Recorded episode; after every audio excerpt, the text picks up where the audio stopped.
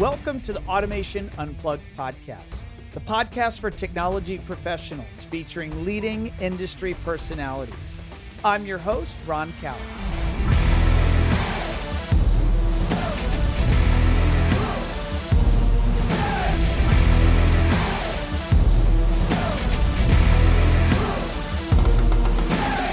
Today's show features Toby Tungate, Vice President of Sales at Epiphan Video.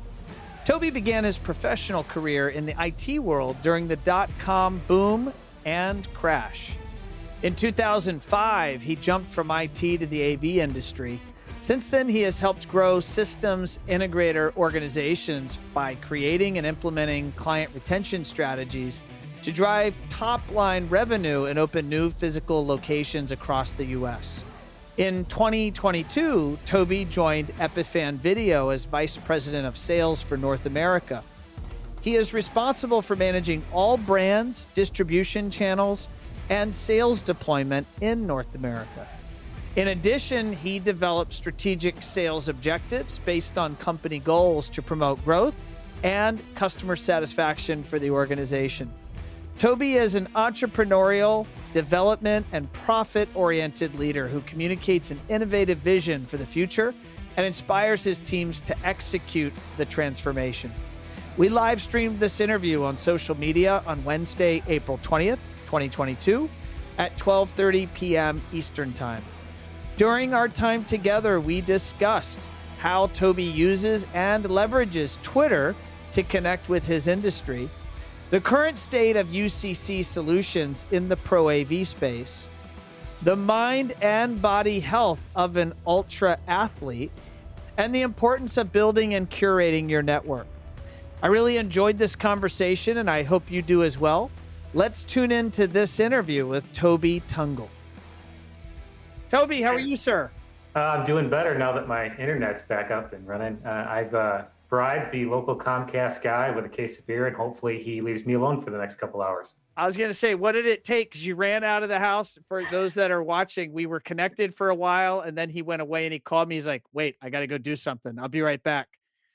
So yeah. it was it was a, a, a six pack. Got him to leave leave the property for a little bit.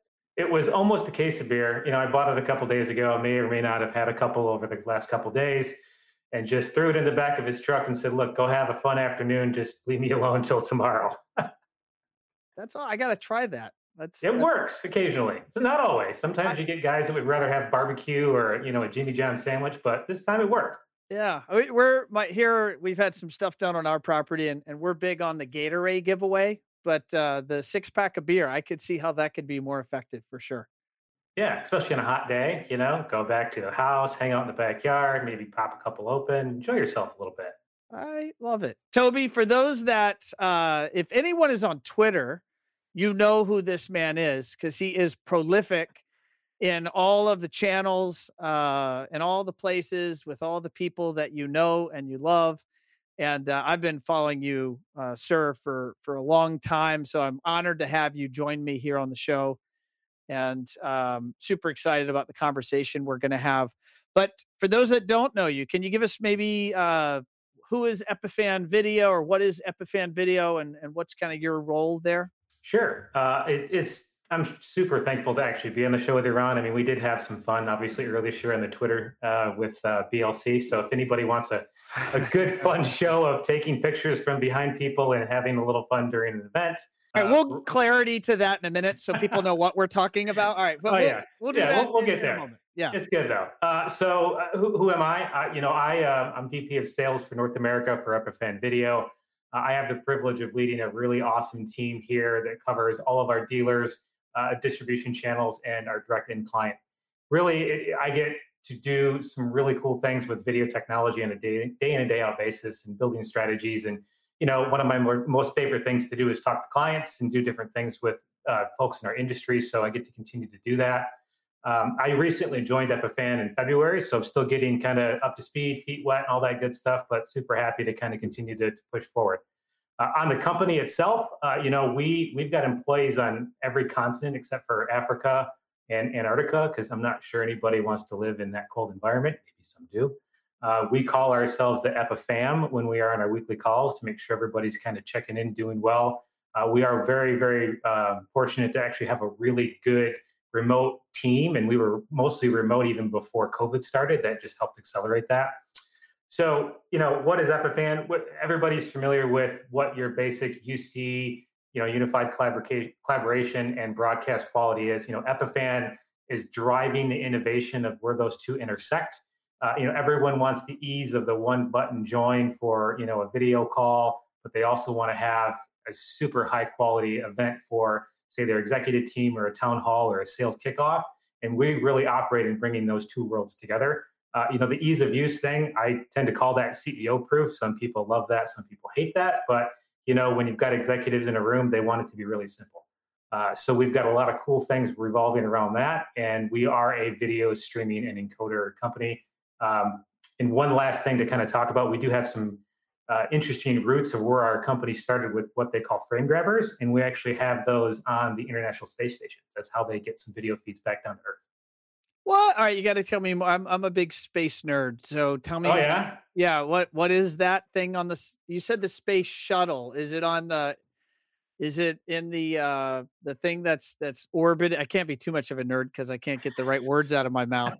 So is it on the space shuttle that it now no longer flies, or is it on the International Space uh, System or Center that's orbiting Earth at seventeen or eighteen thousand miles an hour?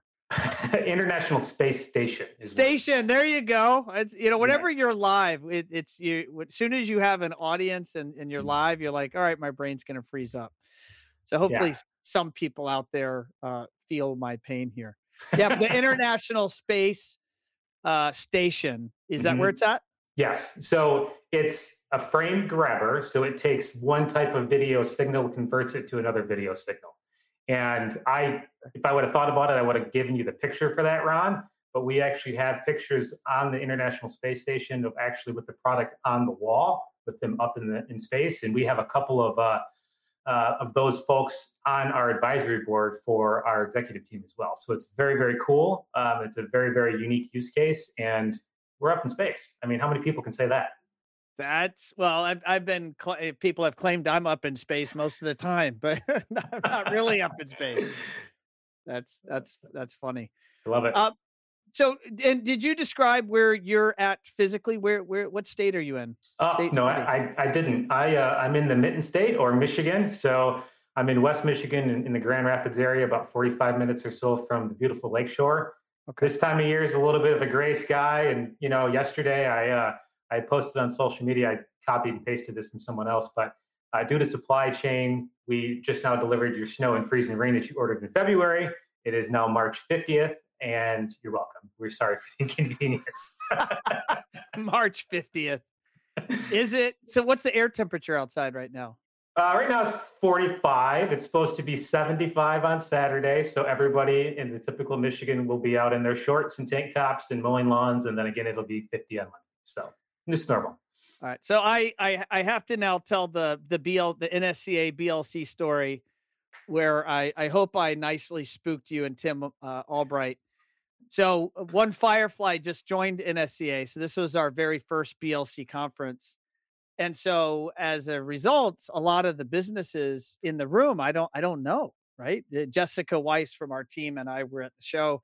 And so I don't know many people, but I I see two the back of two individuals that I've been following, uh, you know, and I I know Tim, I've been on his shows uh, uh for years, but I'd been seeing you, but I didn't know you and I just thought it would be funny as heck to take a picture of the back of your heads uh, at your table as you were watching some presentation and then drop that onto your Twitter feeds because you are both avid Twitterers and uh and just to see with the reaction and uh it was i don't know what what did you guys think when you saw that image posted?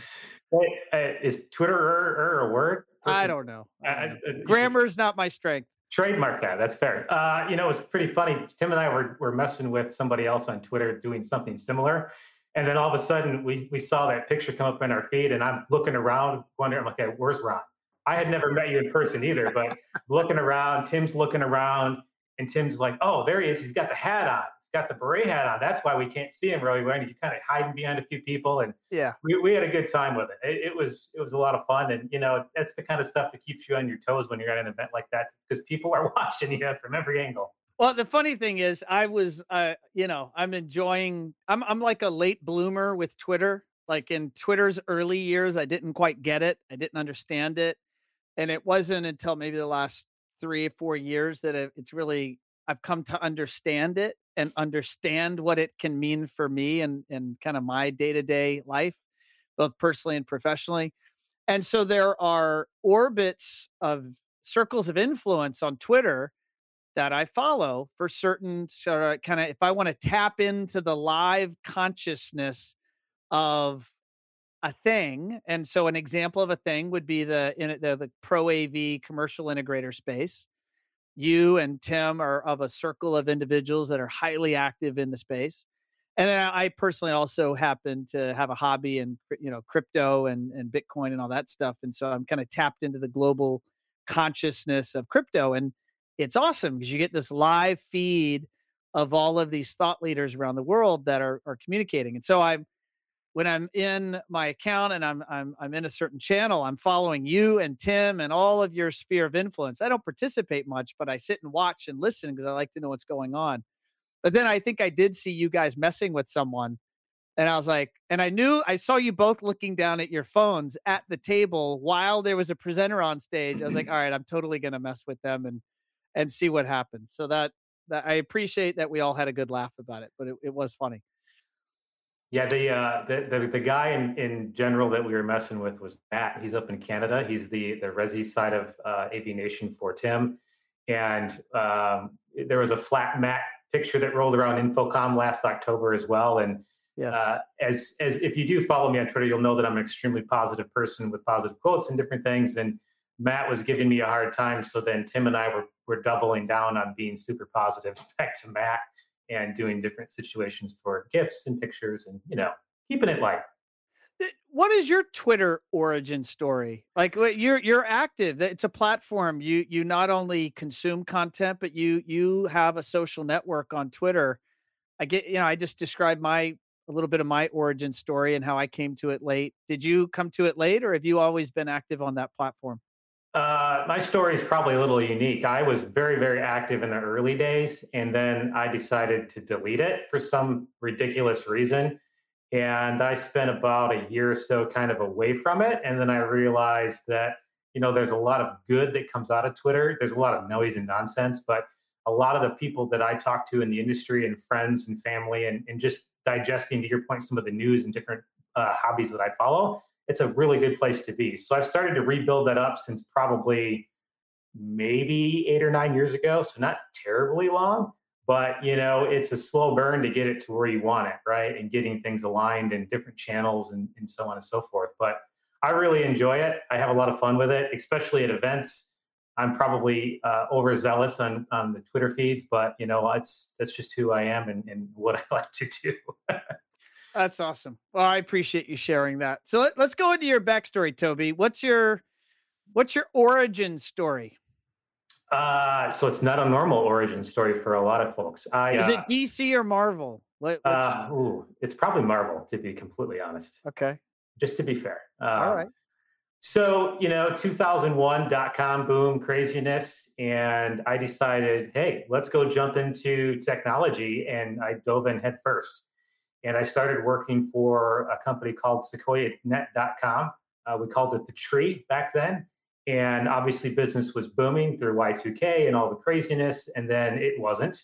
And we went through a handful of different acquisitions in you know a few years, and it really opened my eyes to be pretty scrappy and pretty client focused from that perspective as we went through those different transitions from ownership and leadership. And you know, it's really what got me hooked onto that just innovation of what we do in both pro AV and technology. Uh, you know, I didn't go to college. I jumped out of high school and decided I want to go to work. I know the certifications. I had uh, some friends that were in the industry that had various different certifications. It went to college and said, you know what, if you're a doctor or lawyer, by all means go. But if you're coming in this industry, it's probably not necessary. So I, I continued down that path. And in probably 2005 ish, 2006, I had an opportunity with a client to actually dabble in some Pro AV. Well, probably not so much Pro AV now, but it was pretty cool back then with some plasma TVs installed and some things like that. But I decided, hey, let's let's take a shot at it and do it. And from that moment on, I was kind of hooked. So through that uh, that little bit of a project, it really wasn't a big revenue maker or anything like that. We we started to really build out a Pro AV structured cabling or what we call media services division within that company. And we just started building it. And that's kind of where I realized that outside of all the technical things that I truly love about our industry, I really love that customer focus and sales side of it. So I slowly transitioned into more of a sales focus and pre-sales and business area manager from that perspective at a company called Analyst International, uh, which was I think our final acquisition of the SequoiaNet.com brand back in 2004, five, six, I guess maybe. Um, I left there and worked for uh, went headfirst into the Pro AV world and worked for integrators for the next 10 years after that. Um, I spent the last, you know, 10, 11 years working for an integrator, opening offices, building new business lines, expanding across, uh, you know, the nation and, uh, and, the globe for that matter, and really learning what it means to be that customer focused, customer centric, uh, or what I call, you know, red carpet, not red tape approach with clients and acquisitions from that perspective. So I've had a lot of fun doing it. And then in February, just to kind of continue to focus on my challenge of doing something different and continuing to be, you know, uh, outside of the norm, I guess. I had to jump to the manufacturer side just to understand that side of the business, so I can really focus more on you know building out my my, my professional kind of resume to understand what it takes for manufacturers to make products um, work through that product line, their innovation map, all that good stuff, just to basically give me a much better picture as we start to look through the next few years with supply chain craziness that we're all experiencing. You know how they operate and, and how do I bring that back to our clientele. Well, it, you, you've you've chosen such a dare I say challenging time to jump on the manufacturer side of the equation? Yeah, maybe. It depends on which manufacturer, right? ah, it depends on which manufacturer. All right. So what what has been your uh, I have a couple of threads I want to pull there, but what what has been your biggest maybe aha moment jumping on the manufacturer side? I always thought they had an easy job. just to be honest with you, it it was pretty eye opening the first couple of weeks just how much they're doing to make sure that their clients and their integrators and their customers aren't experiencing all the pain that they are for the chip shortage and the product shortage for the metal and all the craziness that's happening in the world right now. I mean, they're they're looking at product roadmaps that you know your typical integrator is not going to see for another 18 months. And I was just I, I, probably knew it in the back of my mind, but I just kind of chose to ignore it for some reason. And it's been it's been really really good to understand that process. That's that's fascinating. What I'm imagining, and I, I, think I know this, but I, you now are on the inside, and you've seen it both from the the integrator side and the manufacturer side of the equation. What has been happening? I'm just going big picture here with COVID the last several years I'm assuming that there's been a change in how integrators are solving problems for businesses and the the the way businesses are operating from an IT and AV standpoint. You know, the and we're doing marketing for more and more commercial integration firms and and the language of UCC and really the the the creative solutions that I'm hearing about as it relates to how uh, the technology in the office is, in some cases, brought into the homes of the executives so that they're they're uh, ideally seamless and the company can operate virtually. And you, you were even mentioning Epiphan is mostly a virtual company, right? I, don't know if that's accurate, but what are you seeing there? Is there a change in what's happening out there in the pro AV landscape in the last two two years or so since COVID came about? you know on the pro av integration side there absolutely is. You know nobody was really ready when covid happened and everybody needed to go work remotely. That's nothing that we're not we're all sick of hearing that right? What's really interesting to me now as we start to look at 2022 you know covid's coming high and low and it's getting better right? I don't think that it's ever going to go away but there's a lot of leadership teams in, in you know in, in, the entire country that are looking at more of that hybrid approach which really drives i think a lot of people intrinsically to do more for their organization. And they are working on executive kits, they are working on home kits, and they are working at figuring out how to make things easy, whether they're at home, they're at the coffee shop, you know, they're sitting at a campsite up north somewhere, they're sitting on the beach in Florida, or they're back at the office and, and actually, you know, collaborating with folks. People do miss that in-person interaction. Um, they are working. I mean, we, you know, at Epiphan, we've got a couple different things relative to those executive kits as well, just as everybody else does. But it's going to be really interesting, in my personal opinion. Uh, you know, in six months or twelve months, when you know things come back around and they go, "Oh, well, we weren't really ready before. I, I don't know if we're any more ready we are now through that whole learning piece because they've kind of taken a step back now and said, well, if we're hybrid, just come back to the office and hang out and do your work there and then go back home. And they're, they're, they're losing the mindset that so many of the generation that we have out there now are looking at it from a perspective of, yeah, I want to be around people, but three days a week, I can be home, I can be focused. Give me those tools to be super awesome at my job. And then when I want to come to the office and have the water cooler talks and hang out with people and do more collaboration, I'll do that. And I think that the integration teams as a whole, as well as IT, they're starting to get some product roadmaps around that, but it might be a little too late for for some of them as people start to get back to the office this summer. For the integrators that are tuned in here, what what are the paths of education or discovery they should go down to kind of learn what are the best ways to design solutions that are are best for their their customers around this UCC conversation? Are there? I mean, where do you go? Do you go to? I mean, I know we have InfoComm coming up around the corner in June, and, and I this is not my first language. I'm learning this language. So where where do do those that are listening? Where do they go to to learn what the current best practices are? You know, InfoComm's a big show, right? That's coming up, I think, in 50 days or so. I saw on Twitter this morning. I mean, that's pretty quick here. Uh, next week, we've got the NAB show, which is in Vegas, which is for the broadcasters. Uh, we've got ISE that's overseas. There's not a lot of folks that will jump across the pond for that this year, just simply because it's so close to InfoComm. Uh, and then, you know, I'm a big believer that CES or the Consumer Electronics Show in January drives a lot of what happens in the commercial side for integration. Mm. And if you keep an eye on that, you'll typically see some some good strategy nuggets for what the consumer demand is going to look like, which typically drives the commercial strategy for how we work at home as well as how we work in the office. And I, I believe that there's some integrators that get that and they're building training strategies around that, leveraging the VIXA, leveraging you know all the manufacturers and their specific training to really empower their teammates, not only from a technical perspective but a culture perspective, so they can operate in a more efficient way. Got it. You said the what the NAB show is next week. Yep, yep. In Vegas starts on uh, Sunday through Wednesday next week. You're going to go work that show. I am. I will have a huge team there. I am not going. So I know that sounds crazy for for what I'm doing. No, it sounds awesome. I, I not not having to travel in this day and age. I think those are always wins. Well, so we've got uh, when it, was typically in February, and they moved it because of the COVID cases to to April. And this weekend, um, my wife has a 50K run up north. So I am going to be the good husband, the good family man, as I would always do, and fly up there and, and hang out with her for the weekend. Uh, which essentially, with the show starting on Sunday, being in Vegas, I wouldn't get out there till Monday afternoon. Not really worth it. But we've got a full crew out there. Um, they're going to be out there showcasing all kinds of cool stuff, hanging out with everybody and all the AV tweets. So they're, they're, they're looking forward to it. Any big product announcements you guys are going to do there? Uh, we is do that, have a couple. Do is, a couple. That, is, is that the show where you do big announcements, or do you do it at some other type of event?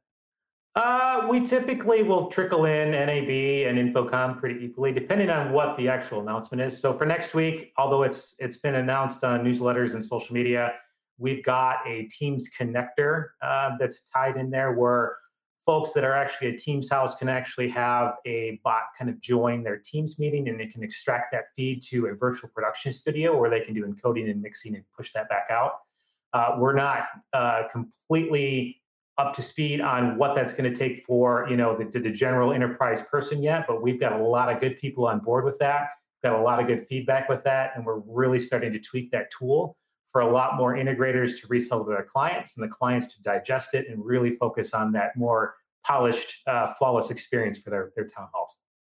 Now that you're on the manufacturer side, do you look at how the dialogue should most effectively happen from an integrator to the manufacturer when there's either product requests that you'd like to see or product issues that are observed? Do you have empathy now for the manufacturer now that maybe you're the one receiving feedback, whereas previously you may have been the one dishing feedback?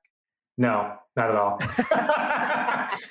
I, you know, it, it's funny you bring that up. We actually had a meeting a couple days, I think it was Friday last week, where we talked about um, we had a new product software add-on launch that happened on the 13th, and we were walking through the typical integration dealer and how they would handle it, what their typical value add for, for a client would be.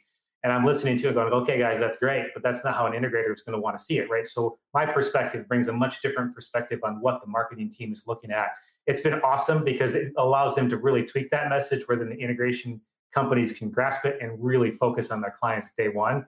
That was something that, you know, on the integration side, we struggled with with with a handful of companies, not Epiphan, of course, but where they would launch a new product and, you know, uh, Ron Callis uh, incorporated product and it wouldn't give us any data or any real you know substance to how to position it with a client.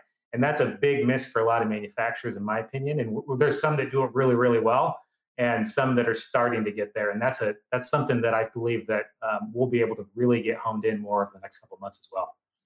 Yeah that's that's interesting. It's either the product was conceived by an engineer knowing that it it it was it was going to theoretically round out the product line or maybe it was born out of customer feedback, made it into the engineering channels, resulted in a new product, but then in the life cycle of getting it launched, didn't make it through the marketing team knowing exactly what problem it was solving and it then gets brought to market as another black box or another add-on but i would imagine a lot of wasted opportunities for manufacturers bringing solutions to market without clarity around what problem it's solving Oh, 100%. And is it any good manufacturer or any, you know, somebody that's making a product or a software for that matter, if they're not interviewing their clientele and dealers and actually grasping where those holes are, we all have blind spots, let's be honest. And documenting that, that's how you build a really good value story. Otherwise, to your point, you, I mean, it's just like the old story of anybody can put a TV on the wall, but what are you going to do with it? What are you going to plug into it? What's going to be on that TV when you're done with it, right? Yeah. And that's something that uh, there's so much data on the back end, something that I knew happened on the integration side from on the manufacturing teams, but now that I'm on this side and I can read and digest all of that, it's really eye opening to understand that, at least from a sales uh, strategy perspective, to know what the client's needs are, you know, outside of the 10 things that I think are cool, you think are cool. There's that one little nugget that can completely change the mindset and the roadmap of what you're working on. How what does the landscape of the the pro AV or the commercial AV space look like the next 12 months? You know, I, I feel that I've my background is uh, personally on the residential integration side, and I'm learning about the commercial AV side, and I'm fascinated, and I feel like I'm drinking from a fire hose every day. And but I don't have a good read on exactly kind of what that business environment looks like for you know if I, if you look at the you know, I could say any size commercial integrator, but let's just say the typical that I'm talking to regularly is kind of that 10 to 30 million dollar a year firm. What does the business outlook look like ahead for them or from your perspective? You know, I, I still think it's pretty strong. We've got a very growing market. Uh, you know, client demand is probably at its all-time high. Inflation is, uh, you know, super crazy out as well. You know, if you look at um, your typical project in the 10 or 30 million dollar company size, they might be able to close a project that has 20 parts on it. They'll get 18, and then those two parts are going to sit there for six months on the back order list. And those guys, as, as long as they continue to pivot around that, build new strategies, and actually still focus on that client, and, and perhaps you know changing products out, which I know we did on the integration side for you know the last year, and making sure projects come to life. I think they're going to be just fine. Uh, the market is is crazy. Uh, you know, I think I saw one of the Avixa emails that came out on the market growth, and it's it's up already substantially compared to last year. I don't see it slowing down. Uh, I think that the demand with the hybrid work environments, you know, like we talked about earlier, is going to continue through the rest of this year. And honestly, with the chip shortage, it could be another two or three years before they catch up, in my personal opinion, which is going to affect everything else in the innovation side of it too. How's how's Epiphan I, I don't know how. I, I don't know whether I'm supposed to ask that loaded question. How's Epiphan Video doing with the the the supply chain stuff that's going on out there? Uh, you know, we're doing okay. Uh, we've actually got uh, some decent product in stock and shipping out on a daily basis. I know that sounds strange for a lot of people in the pro AV world. We do have a couple of product lines that are constrained for a few months just for different reasons from supplies and, and chips and things like that. But, you know, when I was talking to, to Mike, our CEO, and Jeff, our CFO, I don't know, two or three months ago, I guess now when I started, and they they're really good at forecasting what the need is compared to you know why they're innovating how they're innovating and really working with their manufacturing channels to build out that pipeline of product and then spreading it out over when it comes into our warehousings and different things like that We've gotten really really lucky on a few and we've got a lot of new products coming to replace products that we just can't seem to get past that you know chipset that's back ordered two years to get into our product line right and a lot of manufacturers are buying out, you know, two and three years of, of uh, upfront cost on those chipsets to get in line to basically push everybody else out of the way as well. So there's a lot of different things that we're dealing with, but you know, overall, we're doing pretty well. I mean, we've had we are up almost 27% month over month since the beginning of this year. Uh, and we are super thankful for our clients and getting them product to go and install in their, their projects and their customer uh, rooms that's something that a lot of people can't say right now. Big picture, so not Epiphan specific, but maybe your ear to the tracks. Uh, you know, if you watch the news, and I try to do as little of that as possible, but on occasion I'll take a peek or I'll I'll follow. You know, I follow some Twitter feeds around you know world news, and I understand that China's cracking down due to COVID. There's some real weird stuff happening up and down the coast in China and I've heard rumors that that might further impact supply chain just in ports closing, port cities. There's, you know, supposedly many, many times the normal quantity of shipping containers that are just frozen out over there. Is there more of a supply shock heading to North America that maybe some don't realize, or is that maybe more blown out of proportion? Do you have any perspective mm-hmm. on that? Well, for the news comment, I'm with you. If it bleeds, it leads. So it's usually a bunch of bad news. So yeah, exactly. They don't pay attention to it. I, my son's 13. I'm teaching him, Max, this is a business and they're selling advertising. Mm-hmm. So know that what they lead with is a lot of hype and and not necessarily the full story. Yeah, it's just what they think is cool for you to click on it. But that's right. you know, on on China and the supply chain, I think, at least from what I'm hearing through talking through some different channels, there's a lot of different companies that are shifting manufacturing facilities from China to Taiwan hmm. and China to Japan. And I think that they saw this coming, you know, even maybe 8, 12, 16 months ago. And even what we're doing with some of our products in warehouses over there, we're shifting it out of there as well. Um, none of our products in our company are made in China anymore. Wow. And we do that. We that was on purpose, right? So if you look through uh, their huge economy and what they do for for the states here, I think we might see some con- more constrained products, especially on the consumer side, that come from over there. And if we're not prepared for it, who knows what it might look like, especially during you know the holidays and the shopping season from that perspective. But I mean, uh, also with with the war in Ukraine, like there's there's a lot of different variables for what's happening in imports and exports and things. And I think what we're dealing with is here to stay for some time. I think it's going to be, you know, I hate to even say this out loud, you know, four, five plus years before it gets to some sort of more acceptable. I don't think it's ever going to be what it was, but some sort of acceptable time frame or when we want to go and get something or we want to buy something and bring it over to the States. You see a day where a lot of these chips are manufactured right here in the United States. So we have control over supply chain locally. I mean, is there a, sh- I've heard ideas like that. I mean, I've heard of some different chip manufacturers that are going to build in Ohio and build in Texas. Is there a day where our industry is primarily fed from you know domestic uh, silicone chip manufacturers? Wouldn't that be awesome?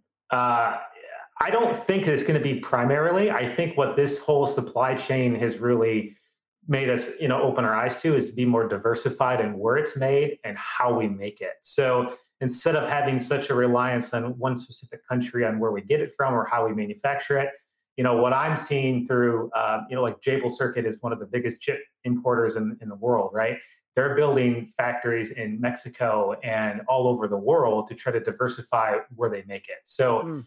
would I love to see it all in California? Absolutely. But I believe that that might also pigeonhole us to a different kind of scenario that we're not even aware of or prepared for yet. Uh, as things change and the demand changes and the technology changes for you know whatever the demand is, whatever they're making. That makes sense. Uh, a little bit ago, and it wasn't lost on me. You mentioned that your wife is running a 30k race. No, 50K. 50K. 50K. Now, when I was in high school, I ran cross country and that was a 5K race. So I know that that's 3.1 miles. So your wife is running a 31 mile race? In the woods. Yeah, it's a trail run. Um, in the, that, that, that sounds superhuman. So tell me more about that. she is superhuman. Um, I can't run to the nearby party store to grab a six pack of beer for the Comcast guy, but you know, uh, she's she's this huge avid uh, ultra runner. You know, we were just down in Oklahoma in March for South, and she did a 50k down there. Uh, that was on gravel roads. The, the one this weekend is in Traverse City, Michigan, and it's the Traverse City Trails Fest. And it's it's a mix of single track and double track and all kinds of craziness. Uh, yeah, she's she's super awesome. I could never ever do that, but you know, we go and we have a lot of fun with that. We have a member of our team here at One Firefly. He's an ultra runner and he does these long runs, you know, 30, 50, 100 mile races that, you know, I I comically I've joked on this podcast. I walk every morning. This morning I went on my walk and uh like 4 months ago I was feeling so good on my walk, I decided to sprint and then I broke myself and couldn't walk for a month. So the idea that uh, someone's out there running, you know, 30 miles or 50 miles, that's just that's really an amazing feat. And I'm, you know, I'm young, but I'm getting older, and my body parts are like hurting more and more by the week. And so to think to be, you know, in your 30s, 40s, 50s, 60s, and beyond, and running those distances, it I'm pretty confident that there's alien DNA or something involved because my body can't do that. And so I, I think that these people are superhuman. That's at least my takeaway. So, folks that are watching, you know that uh, our man uh, Toby, it looks like his internet has frozen. So, we're going to wait for him to rejoin us. He should. Oh, there he is. I'm back. He's back. He's back. That's all right. I was talking about alien DNA. So, uh, and he's gone again. come on. No, there you, all right, you're back. You're back. It's I talked uh, about the Comcast guy. That's why. Yeah, that's why he's out there messing. He's like, "You're on. You're off. You're on. You're off." He's messing with you. All right, so I was able to grab some photos uh, uh, from social media, and so I'm going to totally embarrass you now, and I'm going to put these on screen. And these look like some outrageous mountain biking maniac, and I I believe this is you. So tell our audience. I mean, my God, this bike. I, I think that's a bike. Uh, uh, looks outrageous. So uh, maybe tell tell our audience about your hobby. So I uh, I'm an ultra gravel cyclist and a mountain biker, and uh, you know the the picture that Ron has on screen there that's from Mid South, which is in Stillwater, Oklahoma. It is a 106 mile bike race. It's typically in the second weekend of March. And uh, just so everybody knows, Oklahoma is not flat either, as everybody thinks the Midwest is. The weather down there is uh, absolutely uh, unpredictable. I've been down there where it's been 65 and sunny. This particular picture was from 2020, the week that COVID blew up, and it was 45 degrees and raining. And the mud down there, when it gets wet and it stays wet, just becomes like a slurry and milkshakey kind of sloppy mess. When it dries, it sticks to everything, which is that picture of my fat bike, which was from 2017, when it was 35 degrees and rainy and everybody got hypothermia. Uh, and essentially, it becomes basically like a cake. Everything sticks to it. It will not come off. It sticks to your shoes, your hands, everything on your bike. And it, it's it's insane to say you go back for those events, but just the, the craziness of going down there and trying something hard that most people won't ever do uh, is why we go back. Um, I've got a lot of different races this coming year. I've got 100 mile, 200 mile. The, the big one for me, uh, there's two big ones. I have a 303 mile bike race in Nebraska in August for Gravel Worlds. We start at 5 p.m. on Friday. We ride hopefully 24 hours or less straight through to finish Saturday night. And then this picture right here is from Iceman Cometh, which is the one, the biggest one-day mountain bike race in the country, which is up in Traverse City. Uh, and that is on uh, Anita's Hill, where everybody tends to party and have fun. And somebody snapped my picture a couple years ago. So that can be just as crazy with weather, where it can be 60 degrees and sunny or 20 degrees and snowing. Um, that year it was snowing on one part of the course, and then it was dry the other parts. So that's why we were kind of muddy. Uh, it's kind of my happy place. I go and I get away from everything. Still have my phone in my back pocket, but you have to be focused. If you're not, you, you might hit a tree. So you got to keep your eye on the ball, the prize. T- tell me about your mental preparation because this is really a story of endurance and the the ability to suffer and continue through suffering. And any athlete that has ever competed at any level knows what I'm saying. And so yeah. you're you're going 100 miles on a bike in in arduous conditions and you're competing which means you're pushing yourself and I'm imagining it's it's not fun and it's probably exhilarating. So what what what's the state of mind you're in, both before, during, and after?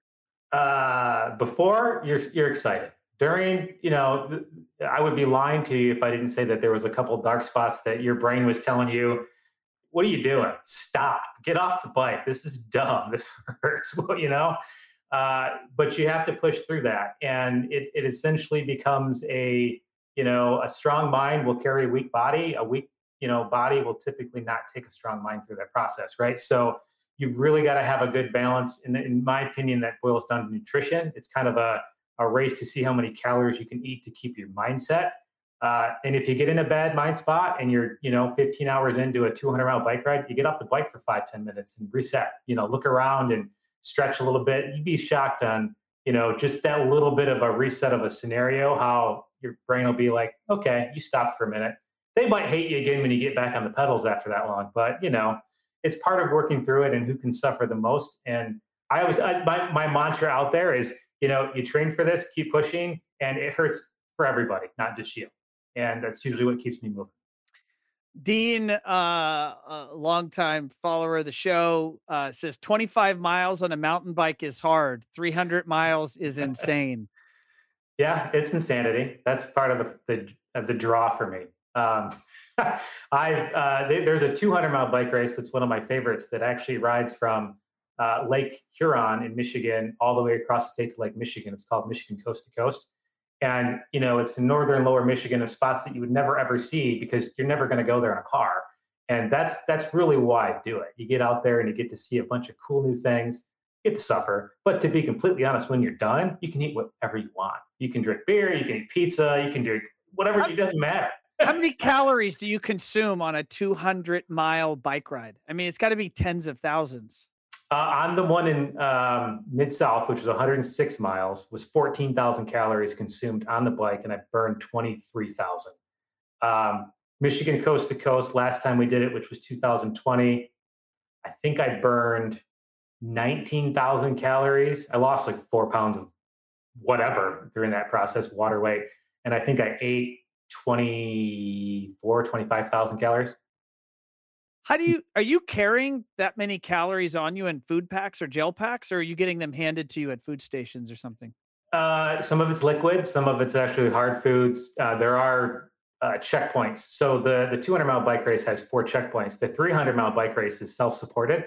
So if you can't buy it at a gas station, you're not going to get it. Um, it's it basically you have to to, to train yourself to eat off gas station garbage. and are, are, you sponsored? Do you have anyone that helps you out with clothing or bikes or supplies, or is this all self-funded hobby? Uh, mostly self-funded. I do have some sponsors. Uh, Orange Mud supports me for hydration vests. Uh, Stages Cycling for power meters and GoPro for cameras, and then I have uh, uh, some earbud companies that are helping me out right now as well. But you know, it's I don't do it for that. I do it just simply because I like their products, and then they basically picked me for ambassadorships um, for things that I do on Instagram with them. But uh, it's you know keeps things kind of fresh and new products and trying new things all the time.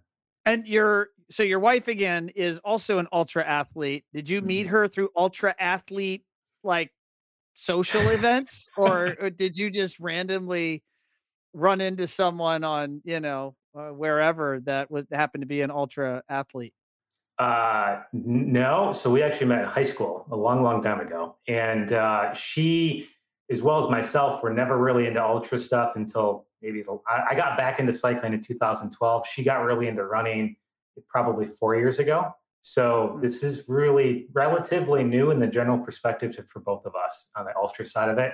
But she's she's crazier than I am. I, I don't know if I'd ever do an ultra. Just to be fair.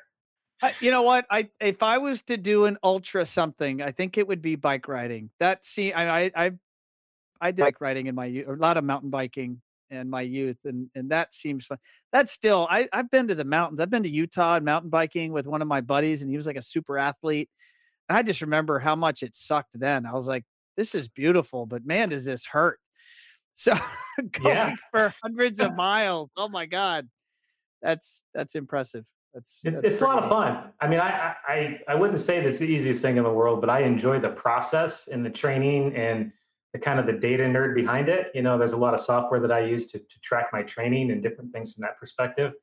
And I think that process is one of the reasons I do it because I enjoy that that prep around it you learn to treat your body like an engine where you look at the fuel and how you care for that engine uh, i don't know if there's some athletes listening or watching that can relate to that statement but is that true for you absolutely yeah i mean the, the data behind it and understanding caloric intake kilojoules power um, how you feel because there's a lot of things it's going to probably sound weird but off the bike stress is a real thing you know what's happening around the kids and the family and you know, do they have tests or what whatever is going on at work? I mean, you have to keep all that in balance, and you can actually see some of that in your training if you keep an eye on it and you actually track all of it. Oh, that's that's cool. What what does a, a normal day for Toby look like? You wake up in the morning, and what's your routine?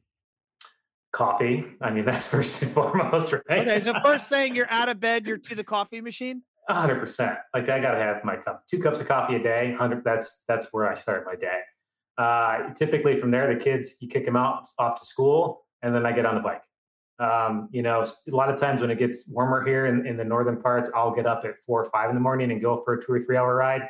This time of year, you know, it'll be in the trainer in the basement, but it's typically anywhere from 45 minutes to three hours a day on the bike. Um, sometimes that's split between the morning and afternoon. And then, you know, through the day, it's meeting with clients and having a lot of fun through that process. And, you know, I'll typically break in the afternoon when the kids get home for a few hours, make sure they're good, and then get back to doing some catch up work. Um, and then kind of starts all over again. So it's it's a process. It's a lot of fun, and you know, it. I wouldn't wouldn't get out of bed every day if I didn't love what I do, both professionally and personally.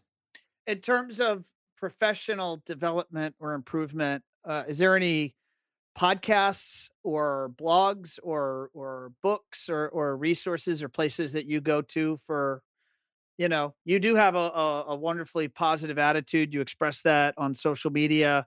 Where is that i mean it certainly from within you but is there a place that you go to refresh yourself or to to kind of get new ideas or just to keep it going yeah, I mean, there's there's two authors that are probably one of my two of my favorites, and one is Daniel Pink. You know, for that that Drive book, Intrinsically Driven, is is very much one of my favorite books. Um, one of the authors that I tend to rely on, it, and it's helped a lot with just being very self-aware through blind spots, is Dr. Tasha Eurich, and she's got a couple different books out there and tools online that helps you know anybody in their career path, whether they're just starting or you know they've been in a leadership position for multiple decades, to really understand you know how their team uh, is influenced and how they can be just a better leader. So i really lean on that kind of stuff just to keep me in check. And then i have a handful of uh, personal and professional mentors and friends that also are a little more abrasive on purpose to make sure that i keep myself in line which i'm very thankful for uh, just to make sure that we're all moving forward and we're not just assuming how things are, should be and continuing to expand not only yourself but the team. I mean to the team to me is the most important thing and the more that I can learn to help them, the better off I'll be. How do you think about your network? Right, there's a term nodal networking that I've I've recently been exposed to, but it's the idea that and and there's the adage your network is equal to your net worth. Do you mindfully curate your network? Are there people that you seek out to put into your network? Are there people that might be negative or abrasive, not abrasive? You said you had abrasive friends, but negative or particularly um, not constructive, where you will remove them from your network? Like how do how do you think about that as you've you know at this point in your life and your career? Uh, the abrasiveness on my friends is abrasively honest about that. But yeah, uh, you know, they. I've always looked at it. There's a there's a time and place to be unhappy with a situation or unhappy with a time in their life, and I think that people should reflect on that and absorb it.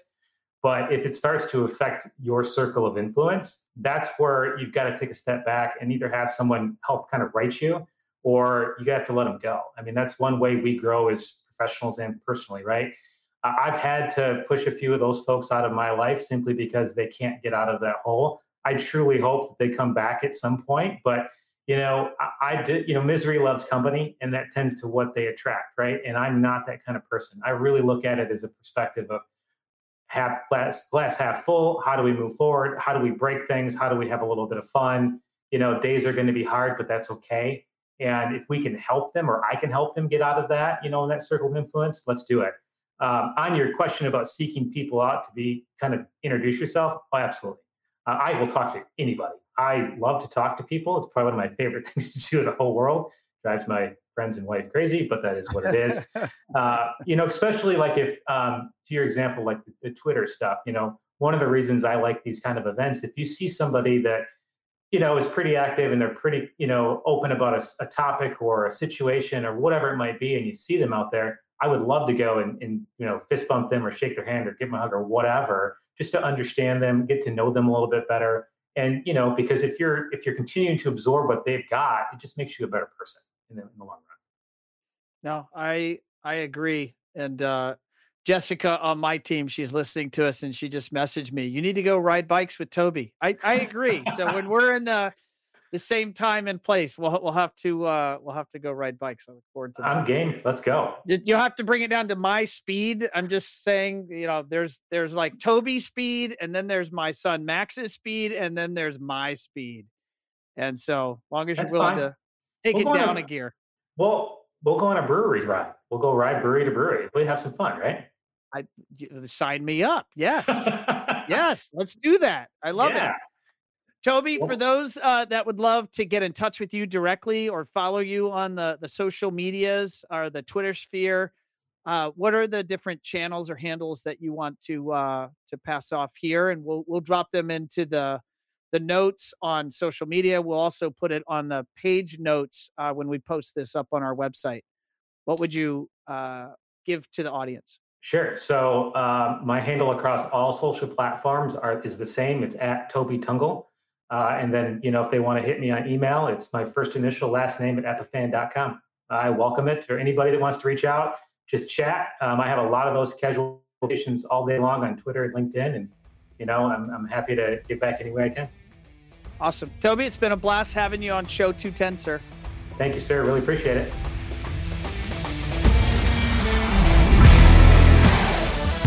Thanks for tuning in to another episode of Automation Unplugged. For a full transcript of this show and all previous shows, head over to our website at onefirefly.com forward slash AU. There you'll find links to all transcripts, show notes, Facebook Live recordings, and resources mentioned during the show. If you enjoyed this episode and like to hear more, follow us on Spotify, iTunes, or wherever you listen to your podcast. Please follow us on social media. We are at One Firefly LLC on all platforms. Don't forget to tune in next week for another episode of Automation Unplugged as we dive deeper into technology trends and the fascinating people that make up the custom integration industry. Bye for now.